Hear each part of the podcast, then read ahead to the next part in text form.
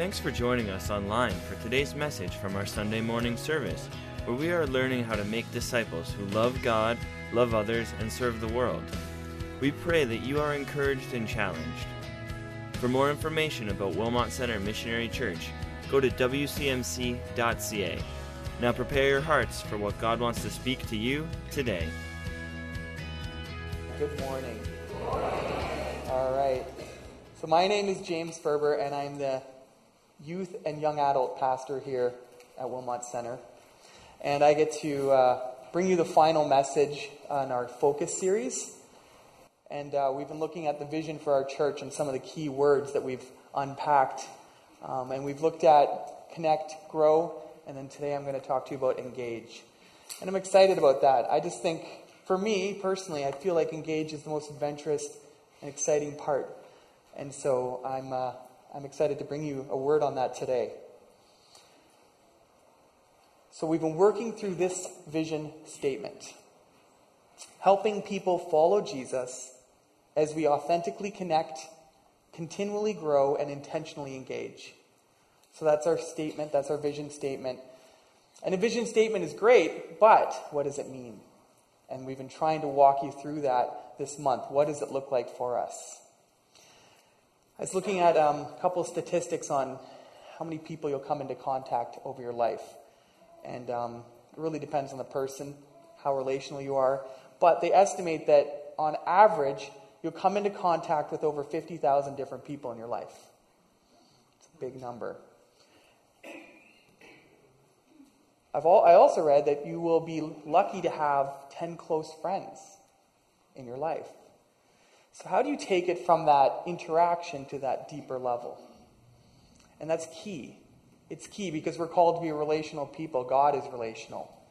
So, part of Engage, we're going to talk about how do we build relationship? How do we build relationship beyond our church into our community? Because we've talked about connecting and growing, and that's building it within here. But how do we build it out bigger? One of the ways I think you can make a difference in people's lives is encapsulated in the word engage. And I'm going to read you the definition I came across in the Cambridge Dictionary. So the first part, the first, there were four that I came across right away. The first one was to employ someone. It's the first meaning of the word engage. The second meaning is to interest someone in something and keep them thinking about it. The third definition was to become involved or have contact with someone or something. And the fourth part to it is to make one part of a machine fit into and move together with another part of a machine. So it's, a, it's got a strong meaning to it, this word. I'm going to try and unpack it for you today. Uh, it's, it's a powerful word, and there are some images that came to my mind um, as I was reading these definitions if we can put them up on the screen. So it's that idea that you're sparking conversation. People are thinking and talking. And hopefully they're thinking and talking about some of the things that we as a community are doing. If you can move ahead to the next one, it's getting people to go in one direction. It's bringing them together and getting them all moving together as one in one direction. And then the third, it's about, it's like uh, gears in a car um, they all work together. If one of them is broken, the rest of it doesn't work. And so we're trying to get in sync, in sync with our church and then in sync with our community. And so that picture for me, too, really spoke to me.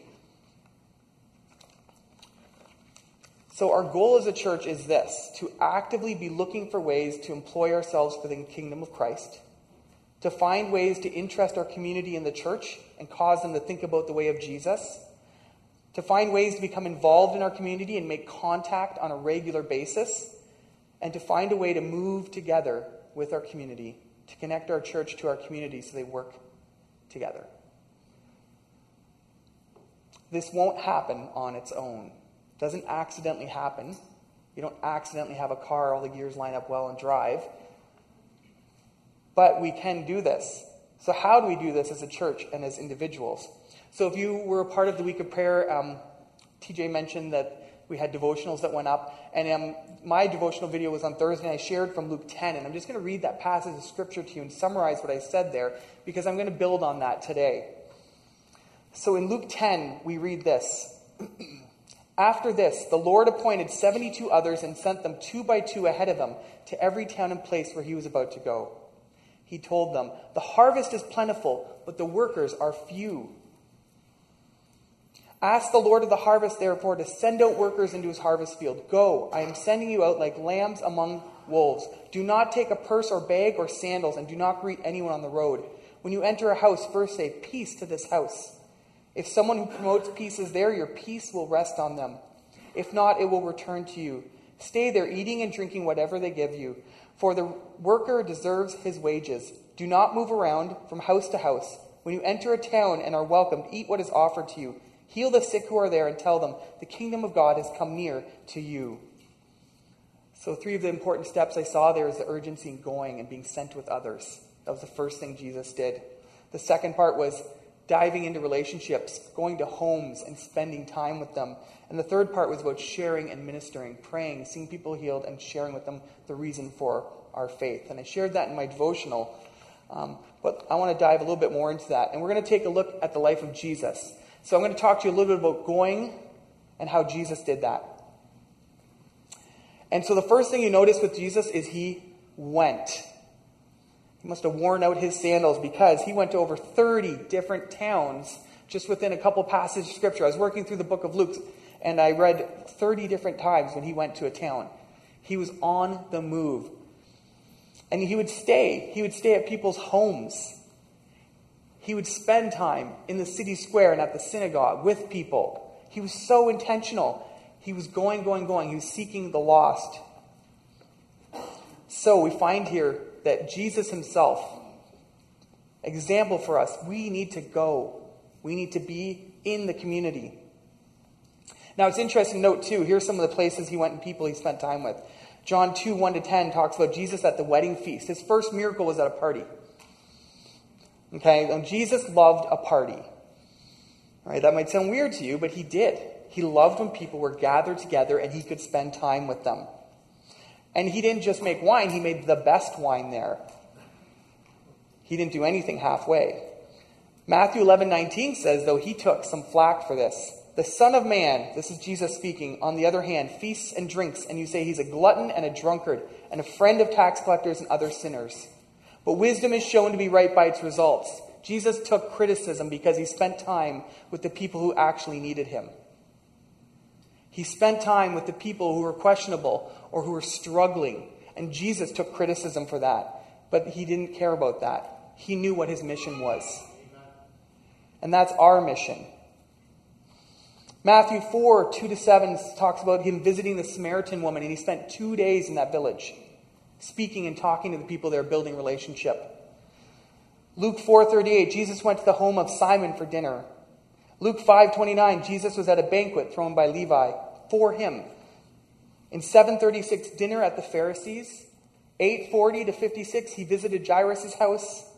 10, verse 10, or chapter 10, verse 38 to 42, Jesus spent time with Martha and Mary, and he visited their house a couple times. 1137, he had dinner at a Pharisee's house. It didn't matter if you were a part, if you were in opposition to him or not, he would visit you. Chapter 14, 1 to 2, he's at the house of a prominent Pharisee. And chapter 19, he had dinner at Zacchaeus' house. I don't know about you, that's a pretty busy social schedule. He was on the move, he was visiting people, spending time with them. And I just was really impacted by that as I went through the Bible. How many times I read that. Woody Allen has a quote I think that fits here. He says, 90% of life is just showing up. You know, don't you feel that sometimes? It's so hard. The hardest part is just getting to work, or just getting to school, or maybe just getting to church this morning. Just you being here took all of your energy, and thank you for being here. But sometimes that's the hardest part. You just got to show up. I'm not a Woody Allen fan, but his quote nails it. And if we aren't going to make connections with people, we will never, ever be able to engage them. So think of it like this. First thought that came to me was when you get out of bed in the morning. Okay, and we all get out of bed differently. You're wrapped in your blanket, you're nice and warm, comfortable. And the last thing you want to do is leave that comfort. Okay, some of you are nodding your heads. You were thinking that this morning. And a lot of us do it differently. So my way of dealing with it is I just, it's like a band aid, you rip it off. Okay, not everyone does it like that. I just make up my mind, I roll right out, get up, turn on the light, I make it all at once. Just get the pain over with. And then I walk along. Amen. so we have a couple other people that would do it like that. My wife is not like that. And I learned that early in our marriage. I would get up, turn on the light, and it's time to get up. She did not like that light being on. That was not a good thing to do. So I have learned she has a process to getting up. It does not involve the light being turned on. There's a lamp for that once we've got to that point. So she may listen to a song, she may listen to some scripture reading, she may then turn on the lamp, and then she may at that point then roll out slowly, put her feet down, and off she goes. We all have different ways of going. Okay, so, um, but once our feet hit the ground, we're all on our, we're, the hardest part is over. Okay, then you, you're on your way. And that's really what we're looking at here is as we go and seek to engage, we have to find a way to show up. We have to find a way to get our feet on the ground and start to travel and get into the places where God has called us. So that's the first thing. The second thing is about building relationship. Jesus in the early church really focused on building relationship. Jesus spent all of his time, not all of his time, but most of his time with his 12 disciples. He was so intentional. And these are people he sought out. He, he found them and said, Hey, come follow me. And they responded. Now, there were some people he said, Come follow me, and they didn't. But that didn't deter him from seeking out people. And you read Jesus speaking to crowds of people and preaching for hours on end and ministering to them. And then at the end of that, he spends hours with his disciples, talking to them and helping them understand what just happened and what he was teaching. Jesus knew about relationship. He knew it took time. He knew it took time sitting with people, answering their questions, finding out where they were at in life. And in the book of Acts, I think they did a great job of this too. In chapter 4, 32 to 37, we read about the believers shared everything they had in common. We read here that if anyone had needs, someone would sell their belongings or a field or some sort of property, bring the money, put it at the disciples' feet, and say, Let's look after them. And I love this part too. They devoted themselves to prayer, the apostles' teaching, fellowship, and the Lord's Supper. That's relationship. And then they broke bread in their homes and ate together with glad and sincere hearts, praising God and enjoying the favor of all the people. And the Lord added to their number daily those who were being saved. I can understand why people are coming daily. Wouldn't you want to be a part of a community like that? Isn't that radical? We live in our homes now, we're so isolated. We don't have that same interaction. We have to work even harder at it. And yet, that's what this world craves, and that's what's radical to them a community that is interacting like that, sharing everything in need. Just like with the uh, Coopers this morning, that we have a chance to share with them. And just seeing the response, and I know that you guys are amazing at doing that, but that's radical to the world when you respond like that and you help people out. So, but they also looked after others, their wider community. And in Acts 6, we read of a food program they ran, which is pretty cool. The early church was running this for their community. Now they're having trouble. There were so many people in need that there were people complaining, You missed me. I didn't get my food. It's hard work. So then they selected seven men to run this important program. So it was decided choose seven men from among you who are known to be full of the Spirit and wisdom. We will turn this responsibility over to them. This was done, and after this it is recorded, so the word of God spread the number of disciples in Jerusalem increased rapidly. Once again, when you go and spend time with people and you look after their physical needs and you build relationship, it's what the world is craving. The word spread rapidly. So, one of these seemingly unimportant men, and I say that because sometimes we don't realize the importance of serving. So, one of these men, his name was Stephen. He started to attract the attention of the Pharisees. Why would this man, who was a part of this food program, attract the attention of the Pharisees? I can tell you why. In Acts 6 8 to 10, we read Now Stephen, a man full of God's grace and power, performed great wonders and signs among the people. Opposition arose, however, from members of the synagogue of the freedmen, Jews of Cyrene and Alexandria, as well as the provinces of Cilicia and Asia who began to argue with Stephen, but they could not stand up against the wisdom the Spirit gave him as he spoke. As he was delivering food and looking after people's needs, the miraculous was happening. Open doors to him praying for people and seeing them healed. It's no coincidence that one of the people who was doing the things that very, being the very hands and feet of Jesus was seeing the miraculous happen all around him. And the importance of grow can be highlighted here too. He was a man who was full of the Spirit and wisdom. He spent time with the Lord growing in his faith, and then he saw the miraculous happen when he went out. And so our words work together connect, grow, and engage. I want to read to you from Matthew 5 14 to 16. You are the light of the world. A town built on a hill cannot be hidden. Neither do people put a light a lamp and put it under a bowl. Instead, they put it on its stand, and it gives light to everyone in the house. In the same way, let your light shine before others, that they may see your good deeds and glorify your Father in heaven. Isn't light most effective in dark places? If you are at home, you're shedding light in your home. But there's so many dark places out there. And the darker it is, the more impact the light has. And so we need to be getting out there with our light. Go is so important. I'm going to introduce a phrase here. It's called um, hang time. So, hang time can mean many different things. In football, it refers to how long the football is in the air after a kick. They record the hang time, how long it's up there. Really, they record that because that's important. If the ball's in the air for four seconds, most of the other team is already down there waiting for the guy to catch it. And that's not good for him. If you're on a roller coaster, it's that point from when you're at the very top of that drop. You know that point.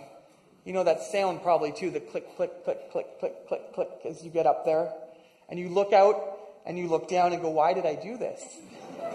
And then you plunge down. And that's called hang time too. And then you reach the bottom. Well, the, the use of hang time that came to my mind was there's a picture of um, Michael Jordan. If you can throw that up. Um, that's the hang time I always think of. So Michael Jordan was famous for this. Um, he could take off from the free throw line, just soar through the air like this, often with his tongue hanging out the side. That was one of his things. And it was just this moment in the air where it seemed like everything froze. And then he would come down with a thunderous dunk. And it's this, this moment I want to talk to you about hang time. We're looking to cultivate hang time in our community.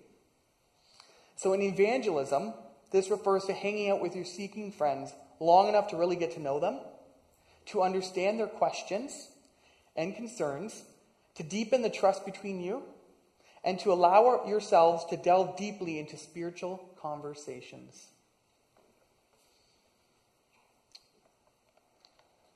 So before you try and get to that place where you're telling them about the word or you're trying to really speak into an area of their life where there's need, they, want, they need to spend time with you. You need that hang time.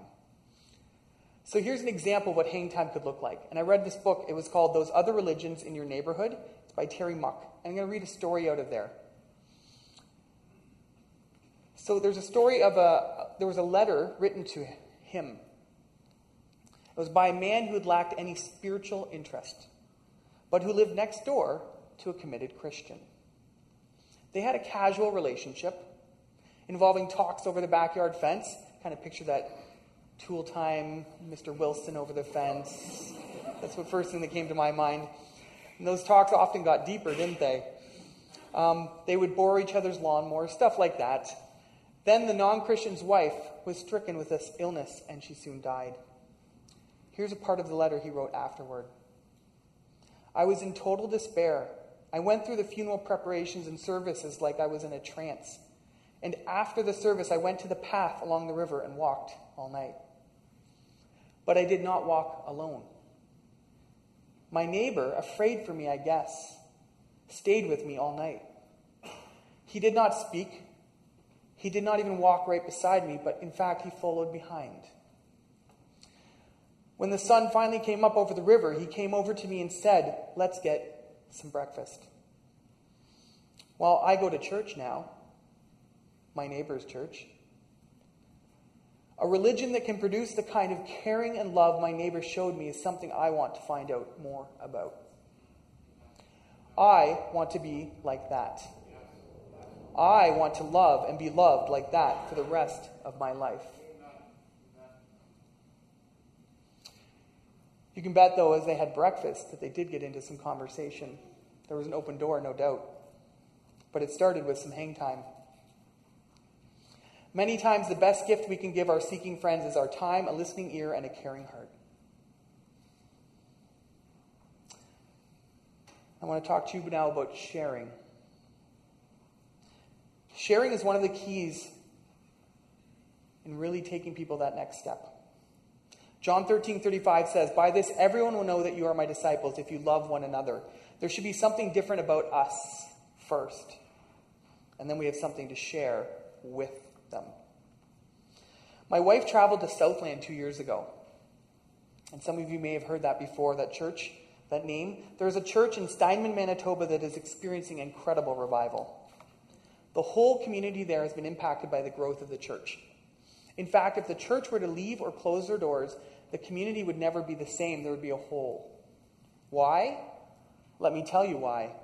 The people at the church love to serve and are known for that. In fact, when local businesses are looking for employees, they go to church and ask if anyone in the church body needs a job. Why? Because they've found that the people from this church are the hardest working, the most trustworthy, and they're the kind of people they need to run their businesses. Isn't that what we want to be known for? Wouldn't it be great if our community knew about our church and the people in it in the same way? And you can bet these people had opportunities to share their faith while at work because their bosses wanted them there because of their faith. And there's one more phrase I want you to think about as we talk about sharing. And I think it's the motivation behind sharing. It's what we want to see happen in our communities. It's called the ripple effect. If we can put up the picture. So the first picture up there shows it starting from one person at the bottom. And it's showing how that one person can interact and impact so many other people. One person can make a difference. If we can cue the next picture, it's that one drop falling into the water. Seemingly small and unimportant, but then it starts a chain reaction that actually gets bigger and bigger as it moves out. So I want you to think about it like this. Think about the person who led Billy Graham to Christ. The person preaching that day was Dr. Ham. Billy came. He heard him preach. He came forward. But it wasn't Dr. Ham that prayed with him. It was someone on the ministry team, kind of like right here. On our steps, we have a ministry team. Amazing things happen right here. Prayed for him, and he came to accept Christ. One person, one drop. You never know what the person is going to do that you impact. You never know who they're going to impact. And so here's some things, some numbers about what Billy Graham ended up doing 2.2 billion, that's the first number.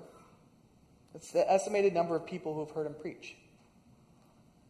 Here's the second one 215 million. Estimated number of people he preached the gospel to at live events. And here's the third number 2.2 million. Estimated number of people at his crusades who responded to the invitations to become a Christian. They had no idea that day that when Billy came to Christ at the stairs of a church, that he was going to go on to have that kind of ripple effect and impact people in that way. And we have no idea what our actions are going to do when we meet with someone and we love on them, we build relationship, and we share with them. And that's our motivation. We don't know how far it's going to go. But that's not for us to know. We're giving God a chance to work. When you're weighing whether to take a risk to tell others about Jesus, it's motivating to remember you might ultimately impact many others through them. One, might, one person might go on to reach a child, a friend, a parent, an uncle, and perhaps a significant part of a community for Christ.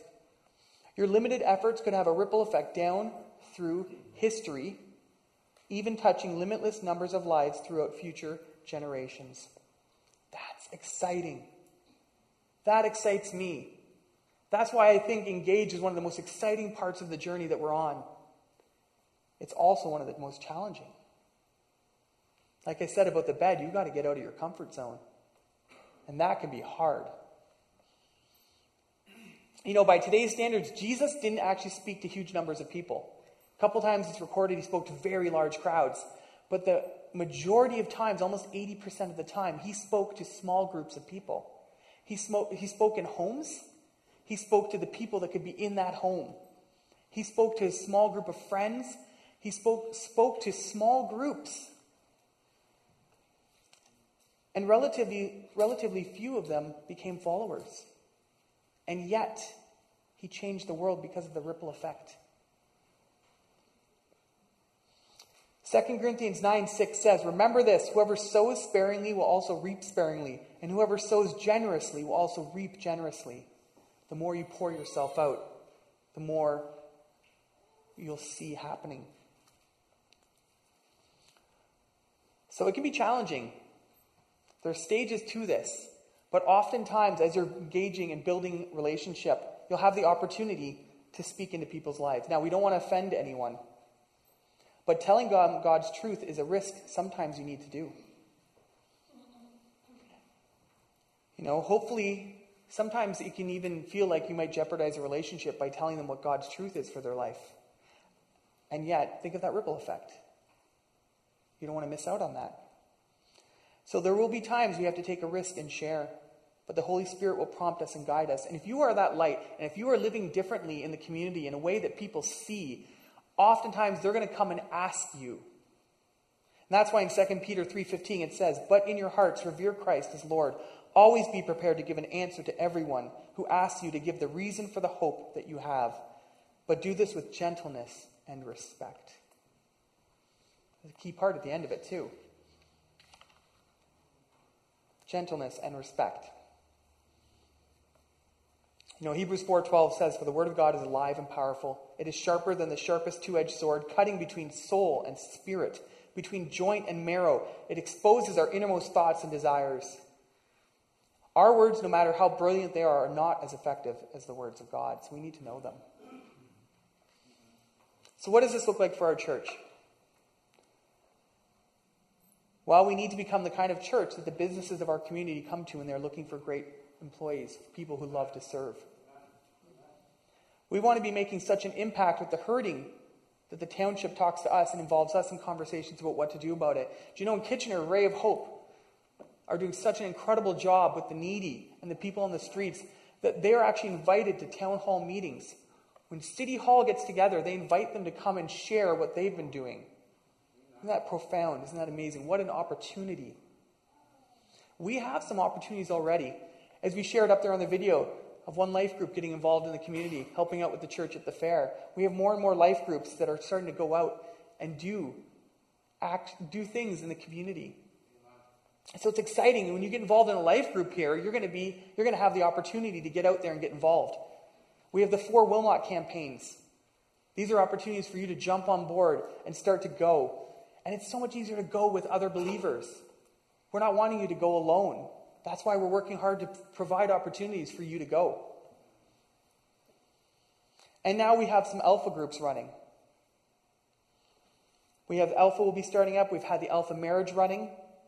We have Alpha that will be starting up, um, Alpha for parents with children, and then Alpha Youth will be starting up in the new year. We want you to be able to plug people in. So, the last thing I want to talk about, though, is the heart of Engage.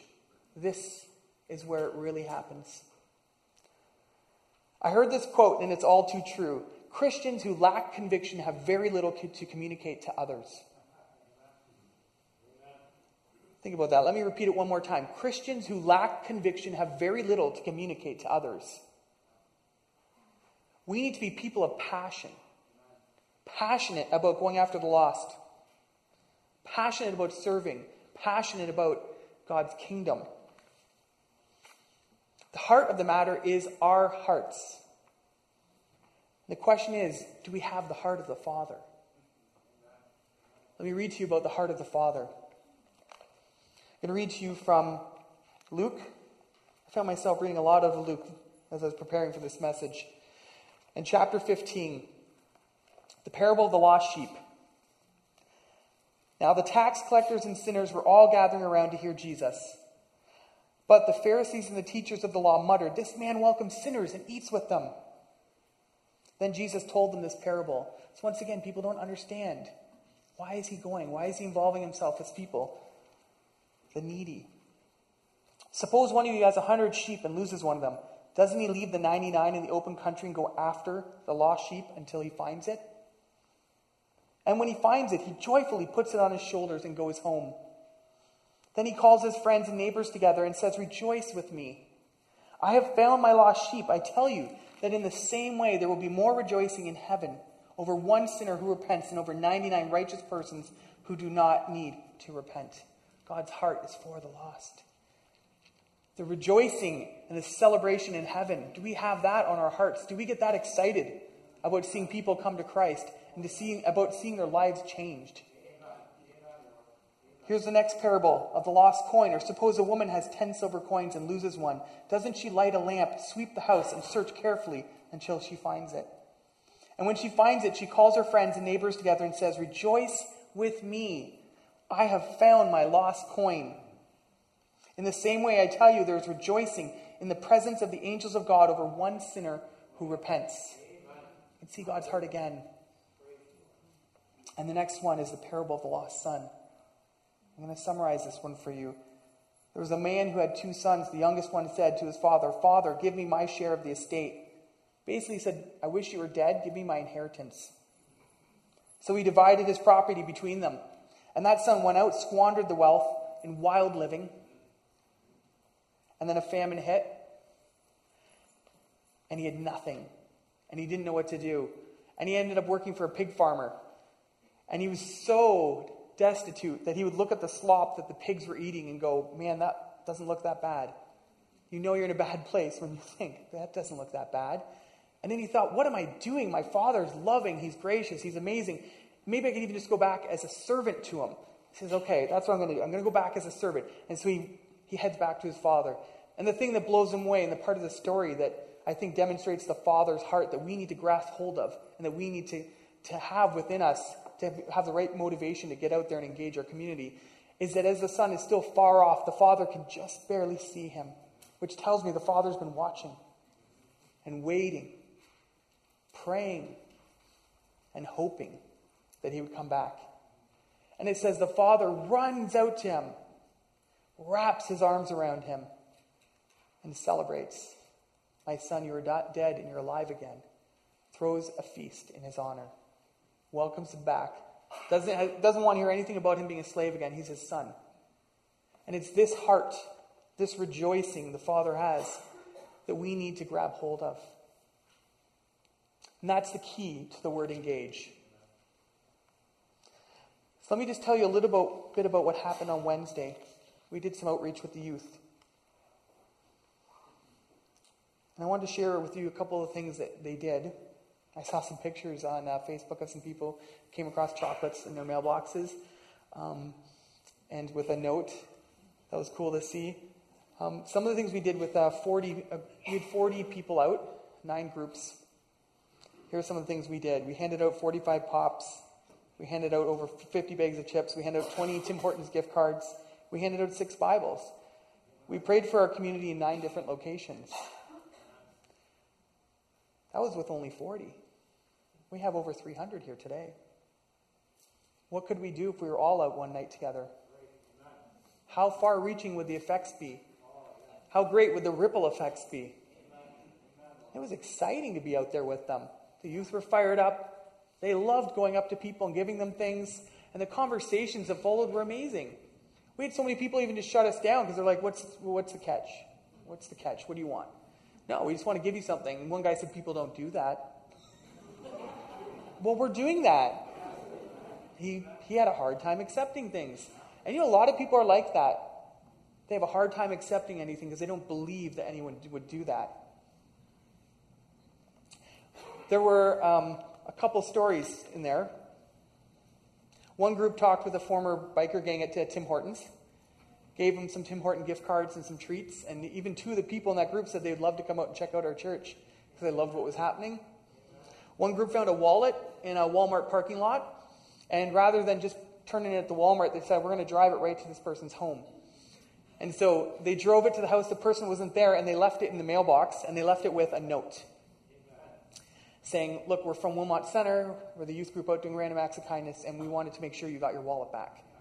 With a number. They got a call. They got a call later, and they were back here at the church. And this man called, and he couldn't believe it. He said, A group of youth returned my wallet? he said, You know what? Tell me more about your church. And so that leader got to talk with them about it. You know, and um, another group handed out chips and pop at the uh, skate park. Got to tell the kids why we were doing that. They thought that was pretty amazing. Must be pretty amazing church to do that. That was only 40. We have so many more here today. And now that's a step. Those are the first couple steps going and building. And then there are steps after that. But that's why we have to constantly be in contact with people so we can continue to build on those first initial meetings. And that's why we have to be intentional about it and keep doing it. It's not a one time thing. And it's the way you live, and it's about your heart. You know, sometimes even when you go, you have an opportunity to share right away. It's like you jumped forward because God's been preparing them. And there were some people in there on Wednesday they even had an opportunity to talk about the Bible with people and witness with them and have deeper conversations. You never know when that's going to happen. You got to be ready for it. So if I can ask the worship team to come up. You know, if we are a church that hungers for the lost and are convicted about getting into our communities, then we will have lots to communicate to others. We will be speaking the language the world is hungering to hear a language of love and sacrifice. Our world thinks they know what love is, but they don't realize that at the heart of it lies sacrifice. And we know who embodies sacrifice and love. And you can't fully understand love unless you meet and know Him. So if you can start playing. Um, one of the last commands of Jesus. And he said to them, Go into all the world and preach the gospel to every creature. Whoever believes and is baptized will be saved, but whoever does not believe will be condemned. We don't want to see anyone lost, but we need to go. So as I close today, I'm going to put a challenge to you. If I can have everyone stand. I want to spend a little bit of time in prayer with you. Here's what I'm going to ask you to do. You can do it right there where you're sitting.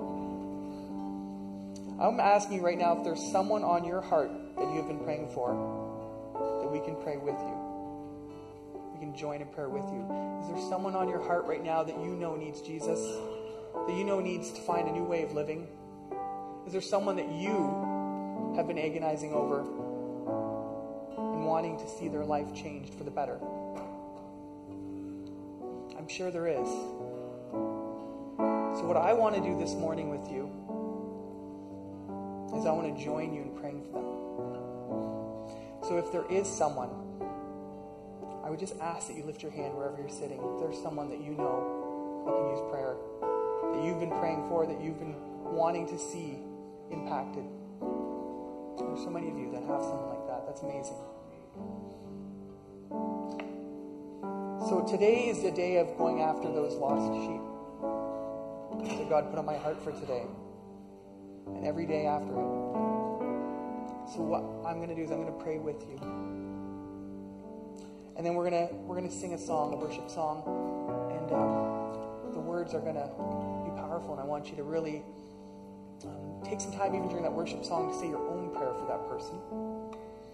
And then at the end of it, if you want to have further prayer, for yourself or for someone else, you can come to the front and we just ask. Then, if you are heading out to leave quietly. But for all those people that raise their hands right now and there's someone on your mind, I'm going to pray with you. Father, I come before you in prayer and in faith, believing. Your word says you desire all men to be saved and come into the knowledge of the truth. So I bring every person on the hearts of people here before you today. I break the name, the power of Satan from his assignments and activities in their life in the name of Jesus. Now, while Satan is bound, I ask that you send forth the perfect laborers to share the good news of the gospel in such a way that they will listen and understand it. As the truth is ministered, I believe they will open their eyes to the gospel, come out of the snare of the devil, and make Jesus their Lord. Father, I ask that you fill them with the knowledge of your will and all wisdom and spiritual understanding. As I intercede on their behalf, I believe that the power of the Holy Spirit is activated from this moment on. I shall praise and thank you for their salvation, and I am confident that you are alert and active, watching over your word to perform it. It will not return to you void. It will accomplish whatever you please and bring healing in the person that it was sent to. Therefore, my confession of faith is God has begun a good work in their life, and He will perform it and bring it to full completion until the day of Jesus Christ. In Jesus' name, amen. Thanks for listening online with us. We trust you were encouraged and challenged by today's message. If you have a prayer request or an encouraging story about what God has been doing in your life, please email us at amen at wcmc.ca. God bless.